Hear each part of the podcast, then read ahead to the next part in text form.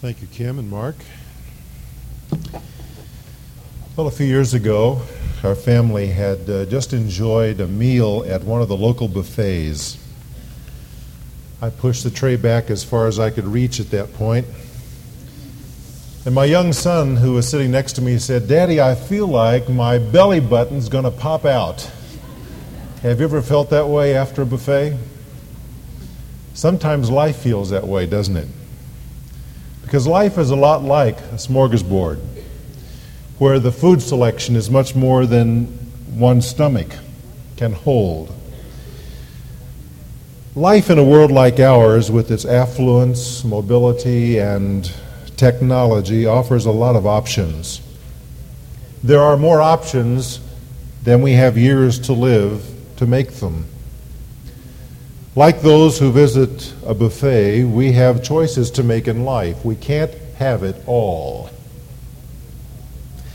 And the choices that we make are determined by our appetite and our tastes, as well as by our discipline, a word I don't like to use in relation to eating. But when eating at a smorgasbord, what's important may well include whether we like beef or fish, whether we want to feel good for the next couple of hours, what we know is good for us. Those are the kinds of things that help us to make up our mind what to put on the tray. And so it is with life. We have to make choices that are determined by our appetites and discipline, by the priorities, in other words, that we set in life. We choose to invest in life and with its resources according to what we truly believe is important. In other words, we invest our money, our time, our influence, our relationships according to those things that we think truly are important to us. Our choices, in fact, may not always correspond to our doctrinal statement, because we sometimes profess things that are important that really, in truth, in fact, when you come right down to it, aren't that important. Our choices show that. And that's my point this morning. It is that the choices that we make in life ought to be according to what's truly important. The text that we have before us in closing out 1 Timothy helps direct our thinking in determining the priorities that we should have in life, so that we will make good choices, so that we will know what to live for. If we don't listen to what the Scripture of God tells us, then we're likely to make our choices based on the appeals of the world, and those will be bad choices. In 1 Timothy 6, I begin reading in verse 17, "Instruct those who are rich in this present world not to be conceited, or to fix their hope on the uncertainty of riches, but on God, who richly supplies us with all things to enjoy. Instruct them to do good, to be rich in good works, to be generous and ready to share, storing up for themselves the treasure of a good foundation for the future, so that they may take hold of that which is life indeed. Oh, Timothy, guard what has been entrusted to you, avoiding worldly and empty chatter, and the opposing arguments of what is falsely called knowledge, which some have professed and thus gone astray from the faith. Grace be with you." For the Bible-believing Christian, the single most important event that influences our values and our decisions about life is the coming of Jesus Christ. A future age will soon appear with the coming of the Lord Jesus Christ. What God tells us to do is to order our priorities of life with the next age in mind. And in the text that we've read, it seems to me there are at least three priorities that God wants us to establish in life so that we make good choices, healthy choices, with all of life's options. With each of these priorities, there is a summary exhortation that deals with life. The first priority, as is appropriate, is God. And the exhortation that I see coming out of this text for us is that we are to rest on the certainty of God's presence and God's provision in this life. Now, these verses that we've read were written to the rich. The earlier texts, verses 9 and 10, that talked about wealth were written to those who wanted to be rich. But here he is writing to those who are rich.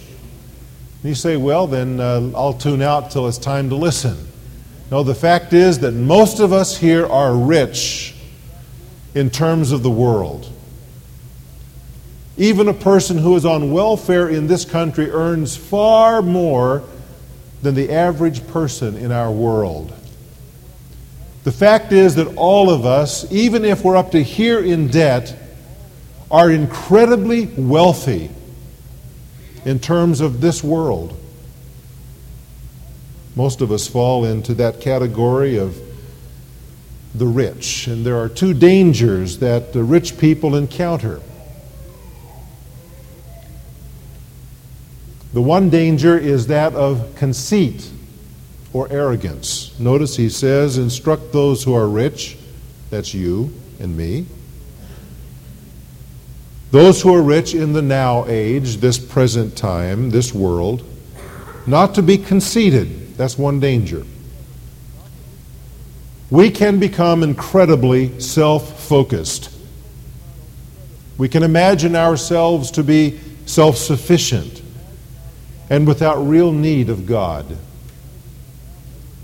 One of the great dangers of living in an affluent society like ours is that very attitude that I don't really need God. I'm glad He's there for when I get into trouble, but I don't need Him every day because we have so many things that fill our life instead of God. That's conceit. That's arrogance. And so we are instructed to beware of the danger of arrogance that says, I am sufficient without God most of the time. Oh, I need Him occasionally. I need Him when I get into a severe battle. I need Him when I get sick. I need Him when I'm poor and I'm looking for a job. I need Him then, but most of the time I don't need God. Arrogance. God is to be the priority of our lives all the time. All the time. The second danger he points out is that we trust in riches. Instruct those who are rich in this present world not to be conceited or to fix their hope. The word fix there means to place your hope on something and to allow it to rest there. Those who fix their hope on the uncertainty of riches. It is easy for us to do that, to forget that the riches that we have are uncertain. There are really two realities that we are to embrace in light of these dangers. One is that God is the only certainty in life. Everything else changes. Everything.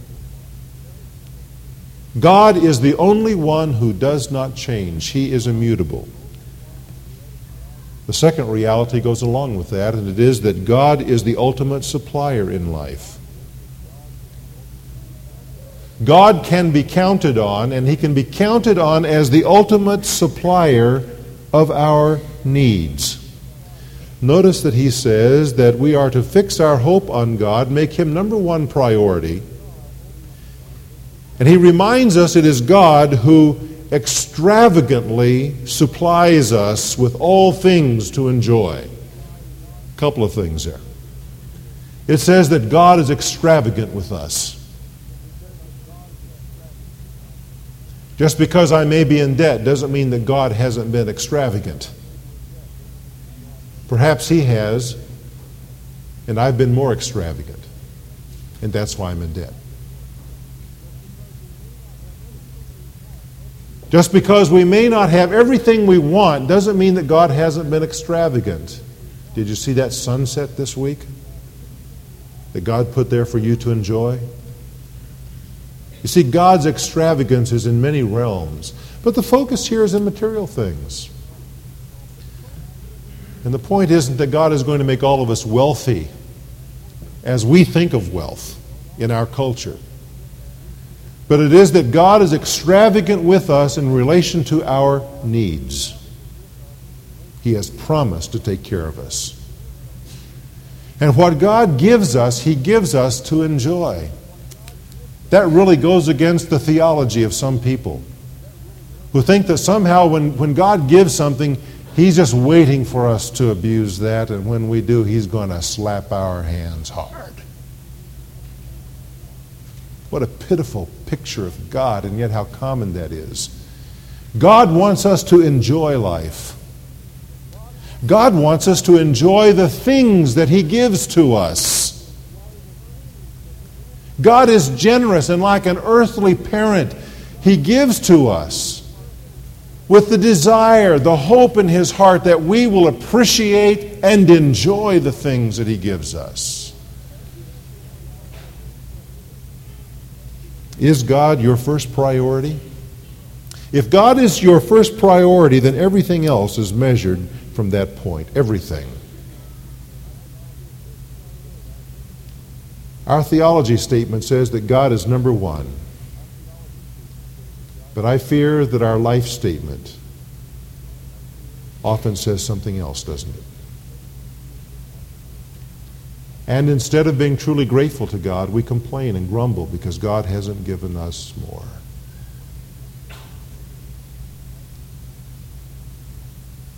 But God says, look, I'm giving you lavishly, and I want you to enjoy it. How grateful we ought to be. J.P. Morgan died in 1913. He was an incredibly wealthy man. I was reading a little about him recently. He was a contemporary of James J. Hill, the Hill Mansion here in St. Paul that many people visit. North Oaks is built on the Hill estate. Some of the land that's undeveloped up there still belongs to the James J. Hill estate. A contemporary of his who overshadowed him in wealth was J.P. Morgan. Equitable Life Insurance Company, he controlled that. U.S. Steel, he started that. But he was also a man who loved God. The wealth did not cause Morgan to become conceited. He did not trust in the multiplied hundreds of millions of dollars that were at his disposal. When he died, his will contained about 10,000 words, and it incorporated 37 different articles. But what Morgan valued most was indicated by the opening statement of his will, and here's what it said. I commit my soul to the hands of my Savior, full of confidence that having redeemed it and washed it with His most precious blood, He will present it faultless before the throne of my Heavenly Father. I entreat my children to defend at all hazard the blessed doctrine of complete atonement for sin through the blood of Jesus Christ once offered, and through that alone. There's a man who knew what it was to put God first. Now there's a second priority that we see in the text, and that is the priority of others. And the summary statement that I'm pulling out of the text is that we are to use this life to lay a foundation for the next. Unfortunately, in this materialistic world, we are controlled by secularism. Secularism says that this life is all there is. It is ungodly. We profess to be theists. We believe that there is a God who oversees this creation, who is above and beyond all of it. We are theists, not secularists. And as theists, we believe that others ought to be part of our priority. There is an instruction given to us here. It is that what God places into our hands, we are to use for the welfare of others. And the greater our means for doing so, the greater our obligation. He says that not only are we to enjoy what God gives to us, but we are also to do good. This phrase is only used twice in the New Testament.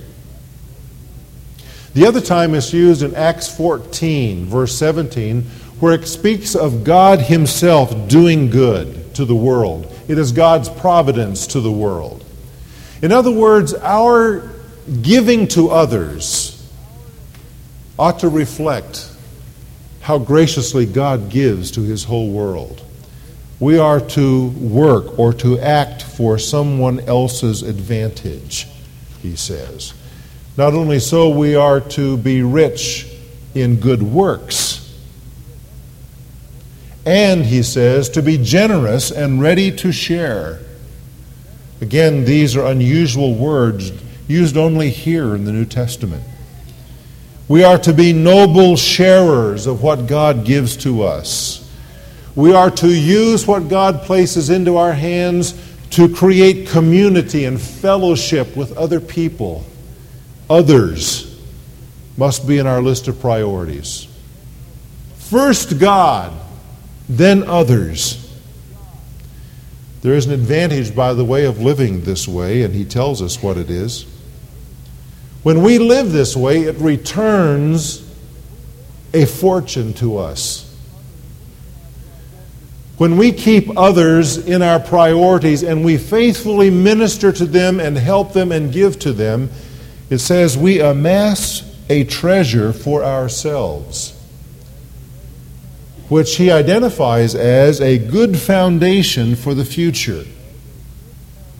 A good foundation for the future.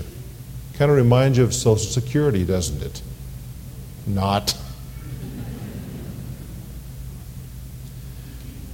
We tend to hoard things, to lay them up in store. And the fact is that when we do that and we keep our arms around what we possess, and we use it for ourselves only,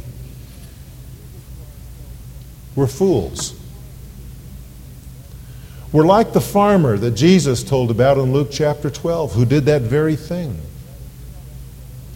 who kept everything for himself and just kept reinvesting it, multiplying his wealth. And then God said to him one night, "You fool. This night your soul is required of you.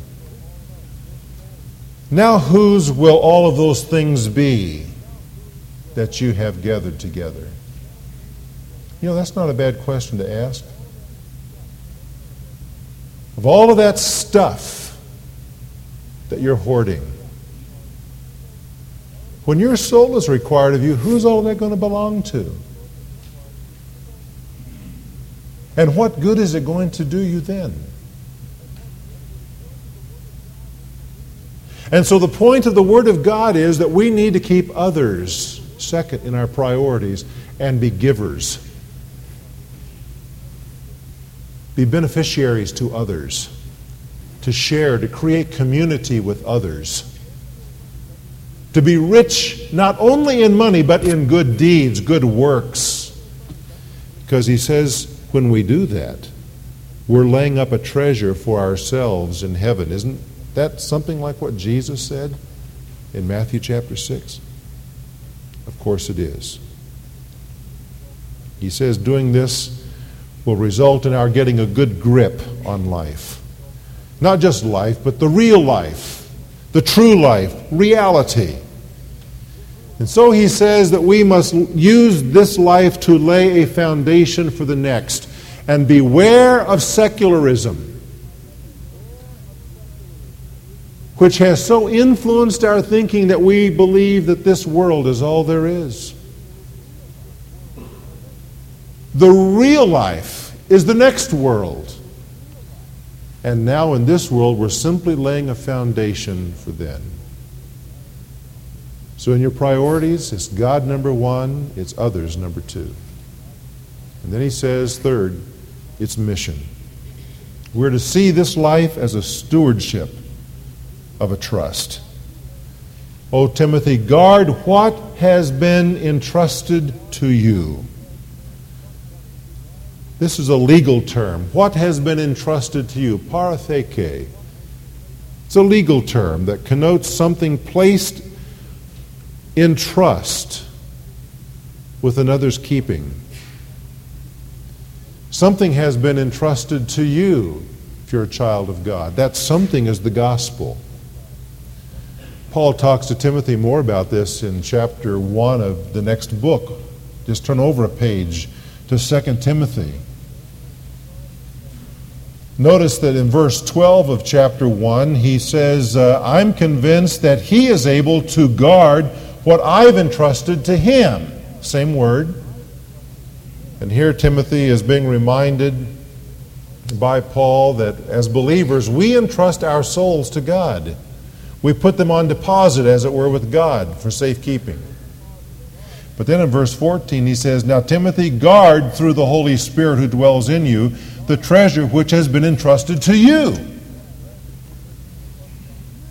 That treasure is the same treasure he's talking about back in verse 20 of 1 Timothy 6. It's what's been entrusted to Timothy and to you and to me. It is the gospel of Jesus Christ. What are we to do with this trust? We are to guard it, he says, which means to keep it, to watch over it, to protect it. And we know from this book he's talking about protecting it from false teaching, which Satan is constantly trying to sow into the gospel. We're to guard it, to keep it pure. We're to protect it. But there's also the sense in which it means to give it, to use it, to invest it, to sow it. We have a mission. And in our list of priorities, the mission that God gives us, the cause that we have in this world, must take a place. We're to see life as a stewardship of a trust with a mission to be accomplished. How do we test our priorities? First, we have to honestly examine our checkbooks. That's one way to do it. We need to go down our checkbook and find out how much of our material resources we've made available for God to use. How much of it have we given away for good works, for generous sharing? How much of it have we invested in the mission of the gospel? We can tell what our priorities are very simply by going to our checkbook and examining what it says about our lives. Secondly, we can honestly ask ourselves some pointed questions. These will help us determine what our priorities are, what's important to us. What makes you laugh? What makes you cry? What makes you angry? Reflect on those three questions, find the answer to it, and you will find something about your priorities in life. And finally, to test your priorities, honestly ask yourself how eager you are for Christ's appearance. That's the whole context of what he's writing about here. He talks about it back in verse 14, the appearing of our Lord Jesus Christ. How eager are you for Christ's appearance? Folks, life is complicated. There is so much out there in a world like ours that we can choose from. What we have to decide is what to live for. And the Word of God tells us we're to live for God, we're to live for others, We're to live for the mission that God has given us. I'm afraid that too many of us are like the man who slept as long as he could in the morning. And one day, he woke even later than usual. He jumped out of bed. He dashed some cold water on his face, quickly ran his razor over his face. He made a hasty pass with his comb through his hair. He gulped down a glass of milk, grabbed his briefcase, gave his wife a kiss as he ran out the door and raced to catch the bus. He barely got on the bus before it began to pull away. He dropped the coin in the meter. And then, as he was walking down the aisle to his seat, he stopped, he looked around, and he blurted out, "By the way, where's this bus going?" And some of us are just like that, aren't we? We're in such a big hurry in this world. But where are we going? Where are we going? And what are our priorities? What's really important to us? What are we living for? Let's pray. Father, may we be able to answer that question in a way that honors you. And as we come to this table of the Lord, and we remember these elements and the sacrifice that they represent, may our hearts be caught up in evaluating the answer from our hearts to this question, what are we truly living for? May it be Jesus. May it be the priorities established in the Word of God. May it be the mission. May it be others. This we pray in Jesus' name. Amen.